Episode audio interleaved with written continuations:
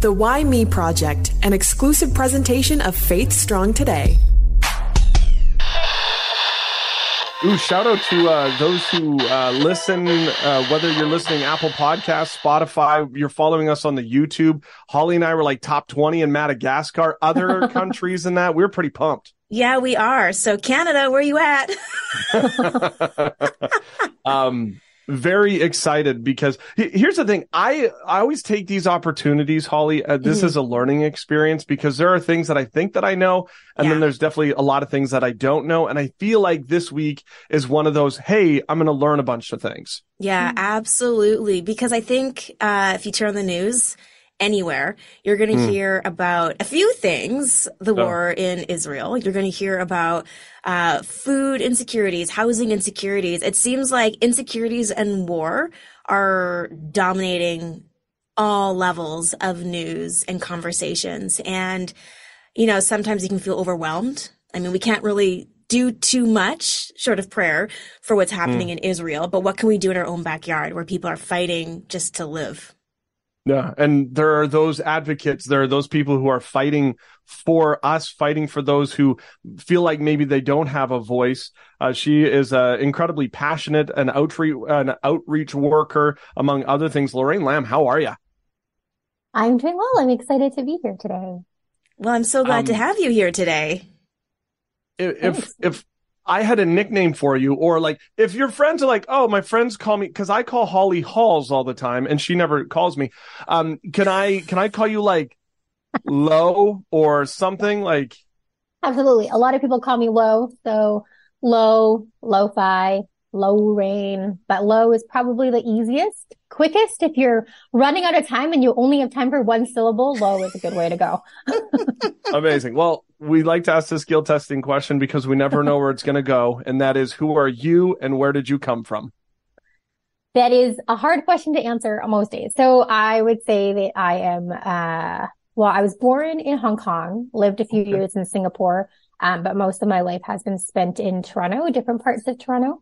Um, I've been living in downtown Toronto for the last, uh, oh my gosh, 10 years now, 10 flies. Um, I am a daughter to a solo mom. Um, I'm married to a partner named Tim, and we have a very extroverted dog named Miso, um, who thinks like he's the mayor of our block because he like walks down the streets and says hi to everybody. It's really cute. And then like people we don't even know will know his name. So I have no idea how that happens, but it's pretty fantastic.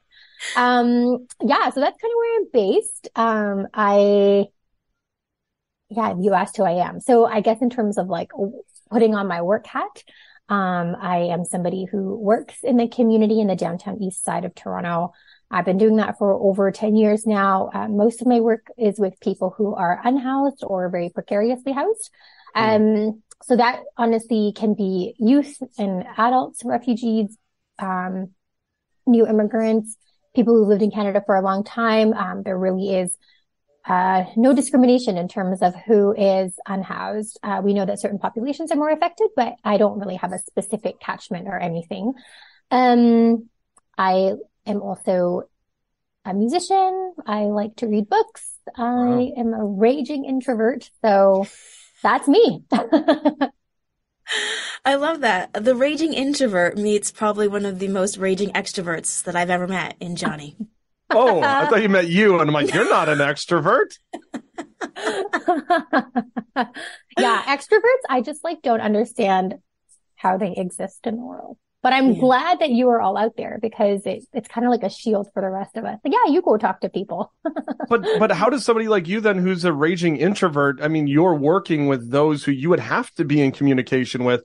Probably mm-hmm. somebody like me, or I'm like, I don't necessarily know if I want to have that conversation, but yet you do. Yeah. So the thing about introverts is that we find energy in um, a lot of alone time, but also in like deep, meaningful one-on-one conversations. And mm. so um, I think the nature of my work is that I get to have a lot of deep one-on-one conversations with people all the time. That said, I'm usually very exhausted by the end of the day. Um, but it is something that I really thrive in. Amazing. Okay, so someone doesn't become an advocate just because they woke up one day and thought, you know, it would be neat. uh, really diving into some very challenging situations that are sometimes hard for the average person to fully understand mm. and mm. even just acknowledge or digest. So, how did we get there? You say that you grew up uh, with a solo mom. I love how you framed that, as mm. I also grew up with a solo mom. Um, and it's just such a beautiful way of just like acknowledging that, yeah, they're doing this often by themselves. Yeah. Um, and you know, I remember growing up like surrounded with, you know, friends and family and like my father was also in the picture, but like not super present. So it was always me and my mom. Um, and a really big part of my upbringing was growing up in a church space. So for her, her faith is a really big part of who she is, um, and was probably will be for the rest of her life. And so that was really important. It was really important for her that I was also part of a church community growing up. So, you know, there was, we were always surrounded by like a village of people, as they say, you know, lots of mm. aunties and uncles and friends. Um, and I would say like to this day, I know that people will sometimes like call me an advocate or an activist, but like I totally do not see myself as that whatsoever. Um, but I will receive it if that's how people want to refer to me.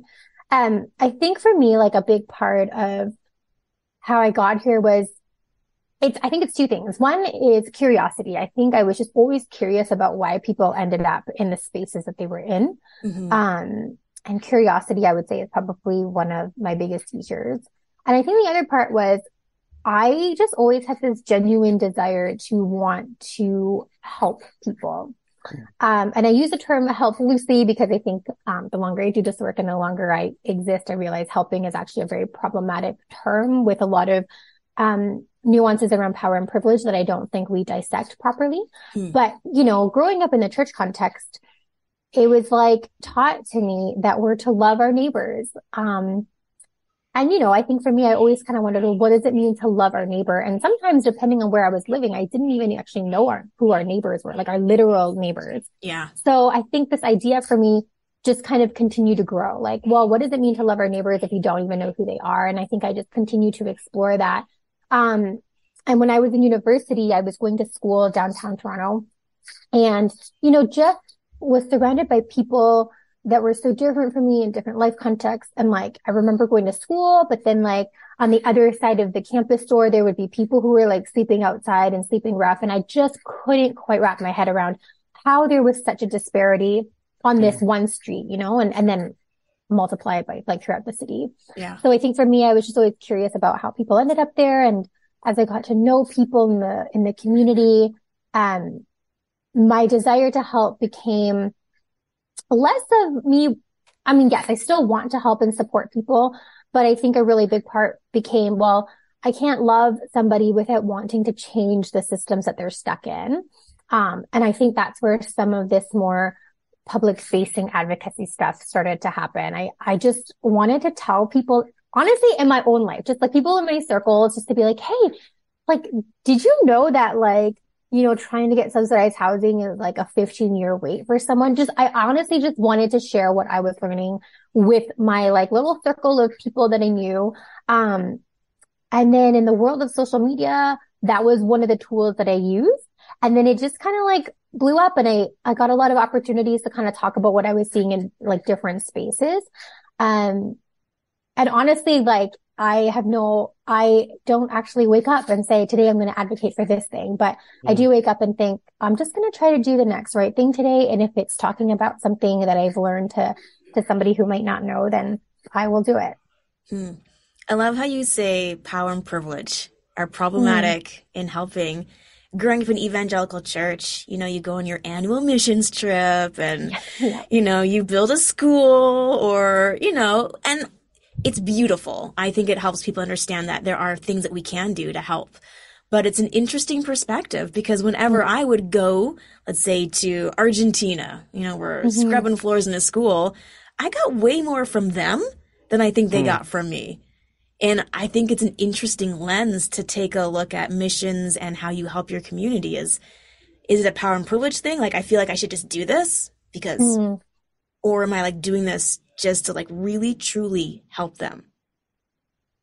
Yeah, I think that's such a that's such an important question that I think I find myself asking a lot too as I do this work. Like how much of this helping is really actually just about serving my own desire to feel like I'm doing something. Because mm. I think especially in the world that we live in, everything just feels very out of control. And I think sometimes a part of human survival and perseverance is trying to feel like we have a grasp on things. So if I can do something to feel like I'm helping somebody, then it's actually, yes, it might help somebody in that moment. But I think it's important to check ourselves about whether or not it's actually just about meeting my own desire to feel useful. And I think a really good example actually is I, I've seen this a lot over the years is you know, there will be really well intentioned people who might go up to someone who's sleeping outside or especially around Christmas time, you know, and they want to give stuff to people. Um, sandwich runs were a thing that I, that were really popular when I was growing up. And, and then I would see this dynamic where the person who's on the receiving end would say, no thanks, I don't want your bologna sandwich or no thanks, I don't want your socks for whatever reason. I think it's okay. We don't need to know why. No. And then the person who's doing the giving gets really offended. Like, how dare you say no to my generosity? And in that moment, I, I often wonder, like, well, why, why are you so upset about that? Like the mm-hmm. person mm-hmm. who's on the receiving end has dignity and choice. Um, and so I think that's where we, I think it's important that we can maybe just ask ourselves, like, why we're doing the helping and whether or not our, our helping is actually helpful. yeah it, this is what I love though, because I want to look at it through the lens of the everyday person. Cause you get to look at it through a completely different lens in some ways being frontline. Is it a hmm. stupid statement for me to say, well, the reason why a lot of people are homeless is because that's how they want to be. They want to live, you know, they don't want to insert whatever the reason is because that's what we constantly hear. I couldn't even control my face on that one, Johnny. um, there are certain statements that we constantly hear, and, and I mean, I want to mm-hmm. talk about um, yeah. the no homelessness uh, after this, but it's like it, it, seems as though we have this idea of, oh, the yeah. reason why is because this is what they chose to. Where mm. I think that Lorraine, you being front line of it is like, well, no, there's many different reasons why things like this are happening. Yeah. So I think even the, the word choice is such cringy. choice, I think is a word that we can't use if we don't, again, like take into consideration power and privilege and also like systemic things. So I think about a woman who I know that I'm working with who's living outside because her choice, I'm going to use that in quotations, her choice is to either stay with um, a very abusive partner mm. or live outside where she knows she won't be physically assaulted every day. Are those two really choices? I would say that they're not really choices. Um, we know across the country, food banks are, the use of food banks is, is like exponentially skyrocketing. So we have people who are, quote, choosing to pay rent and not eat. Are mm-hmm. those really choices? So I, I would say that when, when we hear statements like, oh, people are choosing to live outside, um, I think we need to actually recognize, okay, well, if we're saying that, what are the choices that, like, why, why would someone, what is someone leaving behind to say that living outside is, is actually more suitable for them? Um, and I also think that the problem with saying that it's somebody's choice to be outside is again, like we've, we've villainized the individual and we haven't yeah. actually looked and asked questions about how we got here in the first place you know, everybody talks about how it's so expensive to live in Canada now, right? Like my broccoli is seven ninety nine, and that wasn't even organic, right? um, but like, okay, so cost of food is rising. Mm-hmm. Have we asked questions about how we got here? Who's um, able to afford the seven ninety nine broccoli?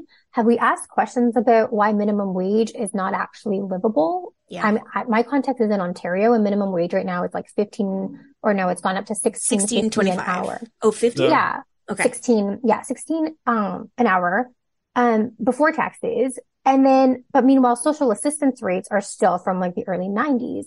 Mm-hmm. So I think we need to ask questions about these quote choices that people are making and whether or not people actually have the full um, gamut of resources at their disposal to make their choices.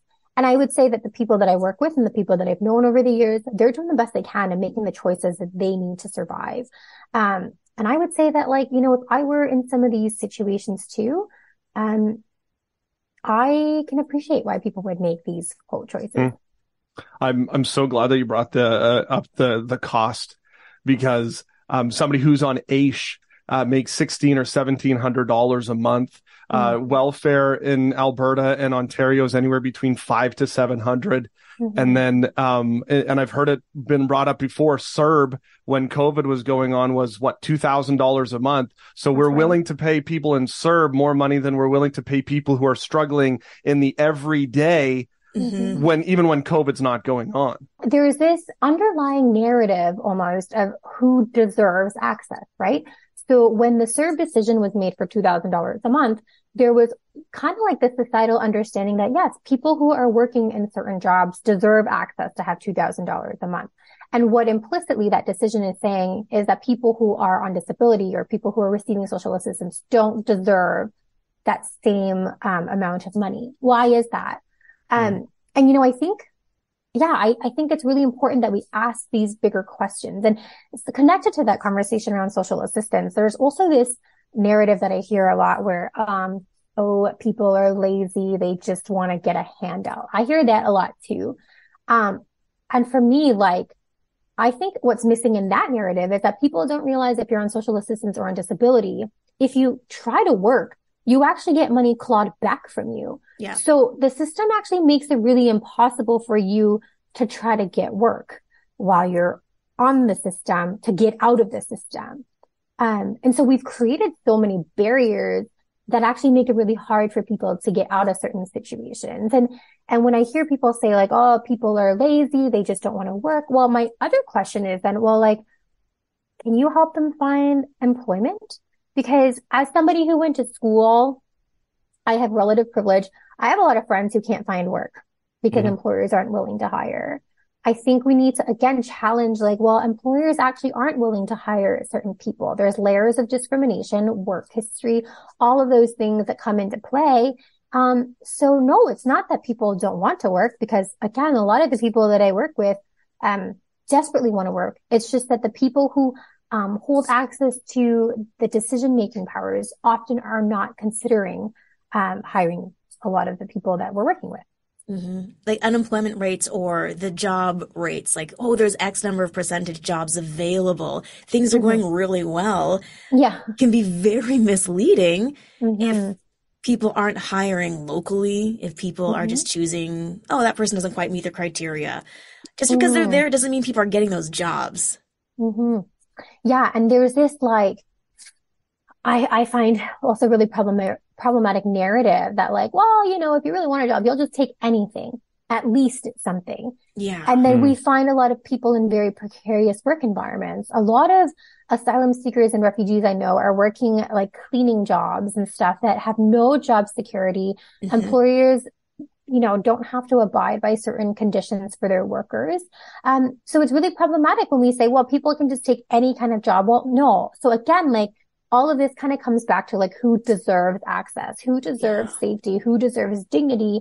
And I think if we're going to be really honest with ourselves societally, we actually say that people who are disabled, people who are racialized, people who have no status, um, all of our policies right now say that those people don't deserve. I'm going to ask you questions and I don't know. You might not even have the answer to. We're just here. right. Just you know, the three of us are just spitballing here. Exactly. Um, one of the things, and Holly, you'll remember this too before you moved to Ontario, was that we had the mayor of Edmonton saying things like, we are going to abolish homelessness. Yeah. We are going to make sure that there is no such thing as homelessness in Edmonton. And years later, homelessness in our city is at an all time high.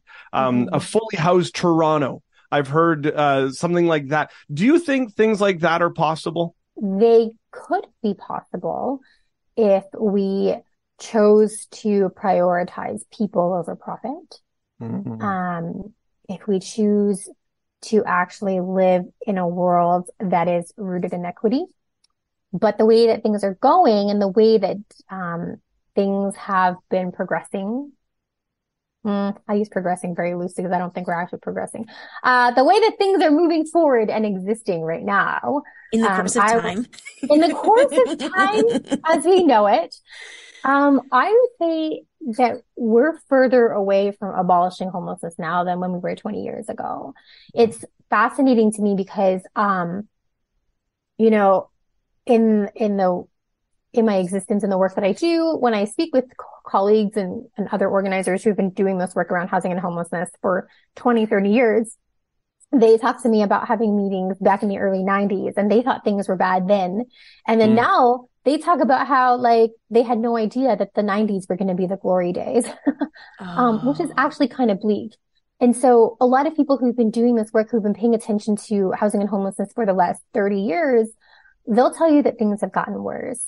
Um, so my question, you know, to what you were saying, Johnny, about like the, the mayor of Edmonton saying we're going to abolish homelessness, I, I find that curious because even the framing around abolishing homelessness to me, it comes across as like they're just going to like get rid of homeless people as opposed to actually building housing.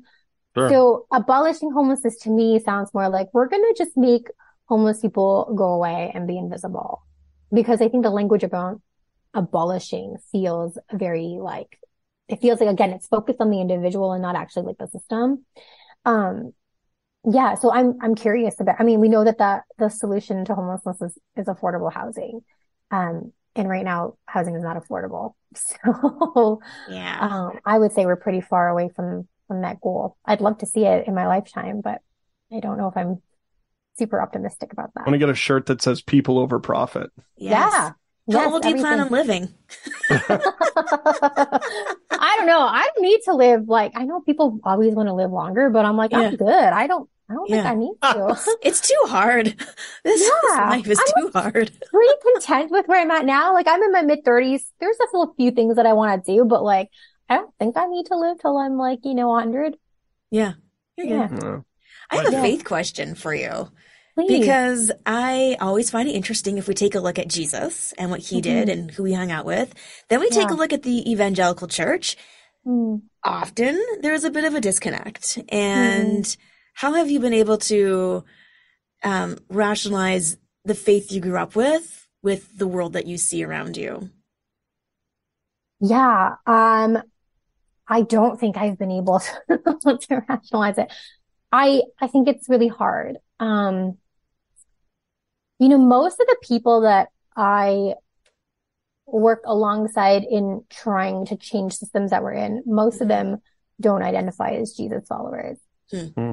And that to me is really disappointing because I actually think Jesus, even if we don't believe that Jesus is, is the Messiah, even we just think, if, if we just think he's some like cool revolutionary, what made him revolutionary was that he was all about flipping tables, literally. But he talks about like the last being first, like his politics were completely radical and centered around Jubilee. And yet I think the big C church seems to care more about empire rather than the kingdom of God. And so I actually have a really hard time um, figuring out what to do with the church and the people who identify as Jesus followers. I want to believe that the intentions are there, but there is such a huge gap between the intentions and what's actually happening. Um, and the we and the ways that sometimes the church engages with the world to me feel so opposite of what Jesus would do. I, I think about the story of the Good Samaritan, right? And we always talk about it at churches, right? Mm-hmm. Um, yeah, we want to be the Good Samaritan. We're going to love our neighbors. We're going to be that Good Samaritan. And, yeah. and, you know, a lot of churches like kind of like, you know, kind of bash on the people that walked by the guy who got beat up, right? Cause that's, that's the point. Right. Surely that's not us. We would never just walk by those people. And okay, but I would love to actually just consider the story in that what if the church was the people who um, committed the robbery in the first place? What if the church Christians were the people who actually beat up the guy and left the guy on the side of the road in the first place? We don't ever identify ourselves as as the robbers. Like I think I think the robbers in this story are just kind of like this, this mysterious, like eh, somebody hurt that guy, but the church wants to be the good Samaritan that helps. But I think in my observations, the church, the big C church, we are the robbers. We beat up those people and left people there to die. And then we're like thoughts and prayers. We'll post a nice social media square. We'll do our missions trip and do a Christmas thing, pack a shoebox, and then that's it. And so I, I think like, I desperately hope for the church to consider our complicity in how we've created the systems that we're in and that we actually figure out what it means to really be the good Samaritan. I'm not sure we're quite there yet, but I think these conversations will hopefully push us closer to that. There's been a, I don't want to say trend because that sounds like a fad, but Trendy. yeah, uh, a movement or, you know, you just, you hear a lot of people who maybe grew up in the 80s and the 90s mm-hmm. taking a look at their faith, taking a look mm-hmm. at the mm-hmm. world around them. And yeah. there's the idea of deconstruction of faith. And that's kind of become like a hot topic. And yet a lot of the Christians or Jesus followers would then say, but like I'm trying to rebuild it. Mm. There's also that reconstruction part of it. What has your been your experience with observing that process of people seeing what's happening in the world, seeing what Christian big C culture, not mm. like the the essence of what we're supposed to be like. So culture, mm. the rules of it all. Yeah. And then like just how do we make that work? How do we ask the questions when maybe they grew up in a place where it wasn't safe to ask questions? Right. Yeah, I love that you talk about the process of rebuilding as well, because I, I think sometimes we get stuck in the deconstructing part. Um, but again, like if we come back to Jesus, he, in his parables, in his teaching, he would point out like, okay, the Pharisees are doing this and that's not great. And like, you know, that's not great. But he didn't just kind of like leave it there and be like, okay, yeah. good luck, right? He then kind of presented, okay, Pharisees are doing this and this is not great but see the guy who's praying on his own. Here's, here's a practical thing you can do. Um, the story of Mary pouring um, oil all over his feet. You know, he talked about like, okay, all these people are choosing to do all these things with their money and resources or whatever. That's not great. But here's, here's like an idea. Like, look at Mary. Look what Mary did. And I think to me that speaks volumes about what it looks like to rebuild and reconstruct. Um, I think it's good. I think it's really, really good to, to break down the things that don't work and take it apart.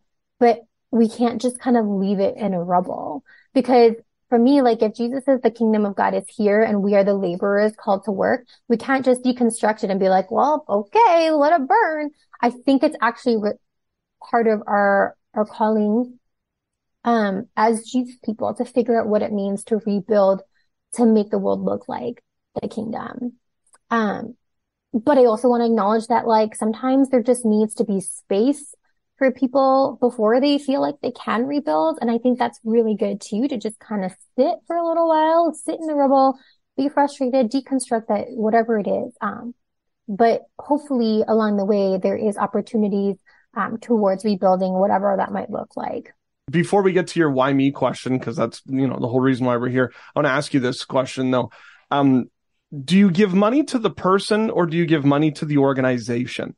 Because you know we keep talking about the individual, and then there's these great um, organizations and not for profits that are doing things, but there never seems to be the what is the best answer to hmm. that question. Oh, it's like one of my favorite questions to be asked. Um, so I yes.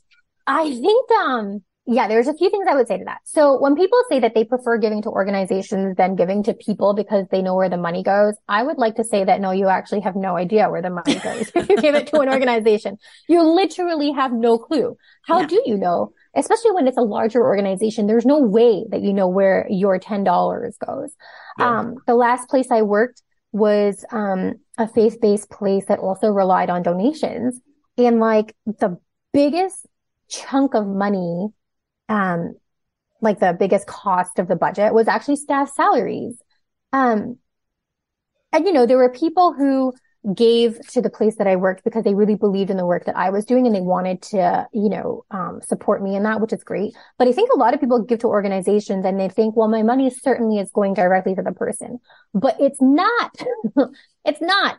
So if we say that we're going to give to organizations because we know where the money is going, maybe again, that's part of our earlier conversation. Maybe that's just our way to like soothe ourselves to tell ourselves that we think we're doing something. Mm-hmm. This is not to dismiss though a lot of important organizations that are doing really important work. But I think we just have to be really honest about the framing of why we don't want to give to a person. And I think sometimes it's again rooted in this idea of deserving. So do I give to organizations? Um, I give to certain organizations, ones that I really believe in the ethos of what they're doing. Um, so yes. Do I give to the person? Yes. Um, especially sometimes if there's a relationship in that. And I know a lot of the narratives I hear are like, well, if you give to a person, we don't know what they're doing with it. Well, if you give to a person, you can for sure know that the person is using your money. So that to me feels pretty important. Fair.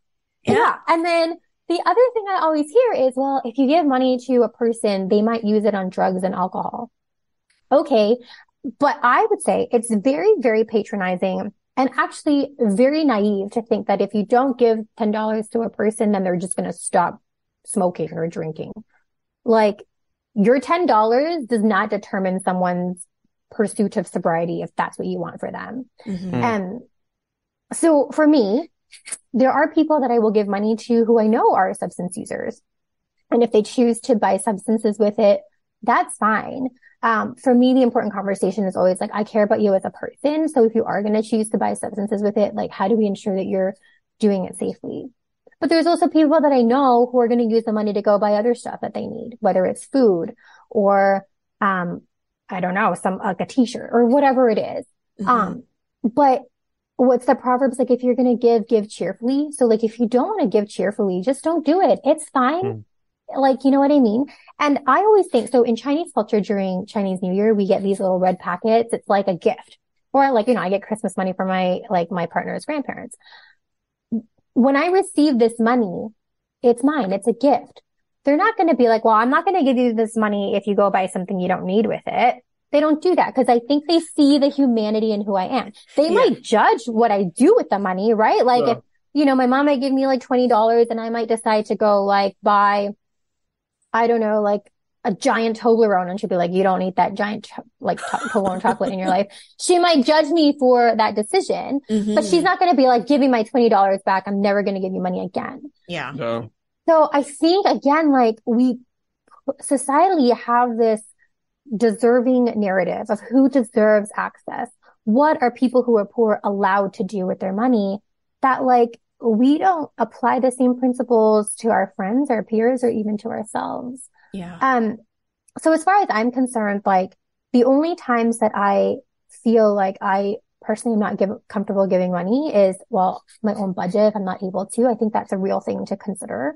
Um, there are some people that I'm like, I, I just feel anxious about whether or not um, this money might cause more harm in this moment because I know context of their lives. Yeah. Hmm. Because it comes from a place of relationship. Um, but I would say like there are certain narratives about why people choose not to give that I think we need to really challenge, um, and examine. Mm-hmm. Do you ever just want to say this is too hard? Like, how do you keep going? Because it seems like it's never ending. Yeah. Um, I would probably say that I think about this multiple times a day. um, yeah, Aww. and there are definitely definitely seasons that feel worse than others. Um, because I think sometimes the scope of things just feels so impossible and like yeah. we're just one person. Mm. But, um, I think of two things. So one, I look at the communities that I'm in and the people that I'm supporting and walking alongside and they're still here they don't have the luxury to just decide, I don't want to care anymore. Like this is their lives. So for me, like. I think that's what it means to walk alongside people. It's to be in it when the stuff is hard as well. Um, and I think like, you know, when I look at the way that Jesus lived, I think that's basically what Jesus did. He walked alongside people, you know, um, he walked in the rubble. He wasn't like, eh, too uncomfortable. I'm going to take another route. He like stuck it out. Yeah. Um, so, you know, I just think about how like the people that I'm supporting are living this and they're giving each other hope. They're giving me hope. So it's like, okay, I don't want to just be like, it's too hard. Forget it. Yeah. Um, the other piece too is like we live in community with people. Like you can't ignore it. The stuff is just going to be there. I think there are ways that we can choose to like turn a blind eye to it, but to me, that would not be an authentic way or a Jesus way to live. And so I, I wouldn't be okay with that for me personally. Well, I'm sure throughout your life you've had some why me moments, especially, you know, dealing in the line of work that you do, advocating for people. So why me? Can you share a time where you asked that question of yourself, of God, of just life? All the time. I I, right now, uh, actually. yeah, right. Why? Why am I talking to these people? no, this is great. I think it's a really good question to ask because I think it, when I think about why me, I don't think about it as like, oh, why me? But I often use it as an invitation to consider what it is about where I'm at now and the things that I know and the skills that I have to contribute to the bigger picture of, of the kingdom of God. So it's funny, actually, like this, like Moses, the character in, um, scriptures, he's like my least favorite character because I just find him terribly like whiny and annoying. Also, like, like my brother, you were like born in royalty. Well, like you weren't, but then you got adopted into royalty. It's like, what are you complaining about? Anyways, I just find Moses really annoying. And yet God still chose him. And yet I find myself with such Moses tendencies. And I'm like, oh, this is so annoying because I am the person that I like find annoying. But, um, I spend a lot of time I know my access to privilege. Hmm. And I still say, God, I don't want to. No, God, I can't. I don't know the right words. I can't do this. Um, and yet what God does is he just says, well, here's the next opportunity. And I think it's a good reminder for me that I just need to do like the next right step in that moment. And I don't need to think about like a five year plan. Um, I think that I recognize my identity as a faith person in a justice world where those two worlds don't necessarily always intersect. And I feel like there's a really cool opportunity to bridge some, build some bridges here. Um, there's also the fact that I am like a Chinese Canadian and that means that I'm connected to certain spaces, um, and people that like also don't intersect those other ones. Um, so I think a lot about what it means to hold all of these hats and identities together. And I don't really think I actually have um, the why part to the why me. And I'm not sure I'll ever know, but I do think that like my experiences thus far have let me, um, be in this really unique space. Um, and you know, I don't ever really know if there's a right or wrong, but I do think that if the opportunities continue to come for me to share about what I'm doing, that feels like a door opening and I'll kind of just run through it. And then if the door slams in my face, well, maybe I'm supposed to turn the other way. I also mm. remember what I was going to say earlier about it's so hard and like, how do we keep going? And maybe this is connected to the why me question, but I think a lot about the work that I do is palliative care. Um, palliative care is the process of caring for people as they're dying. Hmm. And I think it's in certain contexts, well, actually, in a lot of contexts, palliative care is very dignified. It's like kind of honored as this thing, like, oh, people are dying from like sickness or whatever. It's really important that we, um, take care of them, make sure they die with honor and dignity and they have what they need.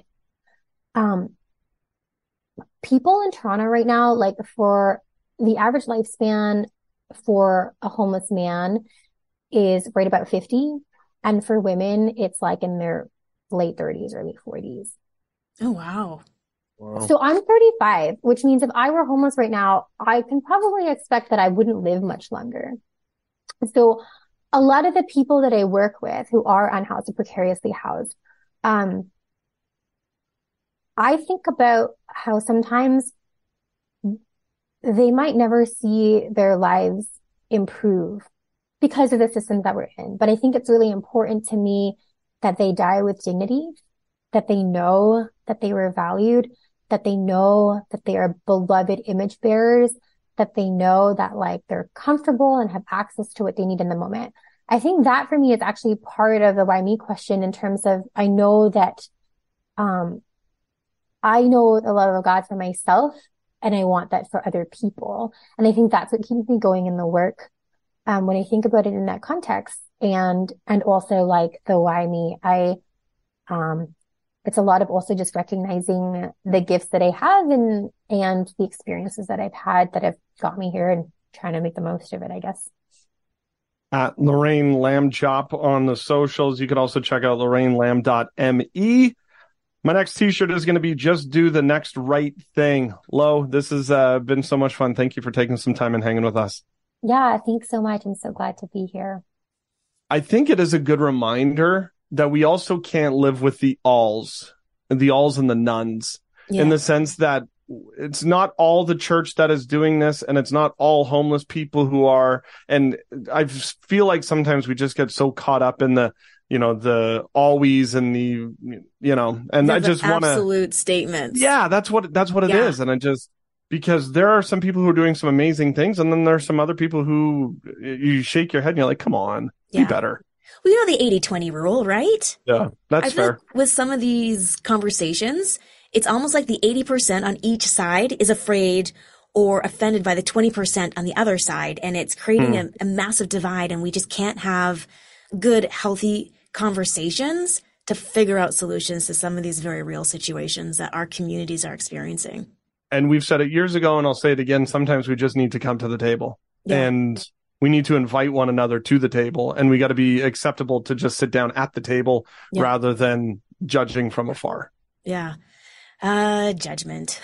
but this was good. Oh my gosh. I just, uh, she's so great. And it's everything that I thought this would be and so much more. Yeah. So big thank you to Lorraine and all the best as she continues to, um, speak up for those who yeah. are unable to speak up for themselves and bring their everyday life hardships really into mainstream conversations. Speaking of speaking up, mm-hmm. rate, subscribe, ring a bell. Let us know how much that you are a big fan of the Why Me Project. The projectors need to unite. Y- yes, that sounds very aggressive, but I'll I'll go there. It's um one of those things where we do this because we hope it encourages you, oh. um, but also maybe you know someone who's going through a situation and you can share mm. and they'll get encouraged as well. So um, that's all we like to share. To just we're all in this together. No, Apple Podcast, Spotify, Instagram. Twitter, the YouTube. YouTube, the YouTube, the Facebook, whatever. Just contact us. We'd love to uh, be in conversation with you and check out faithstrongtoday.com.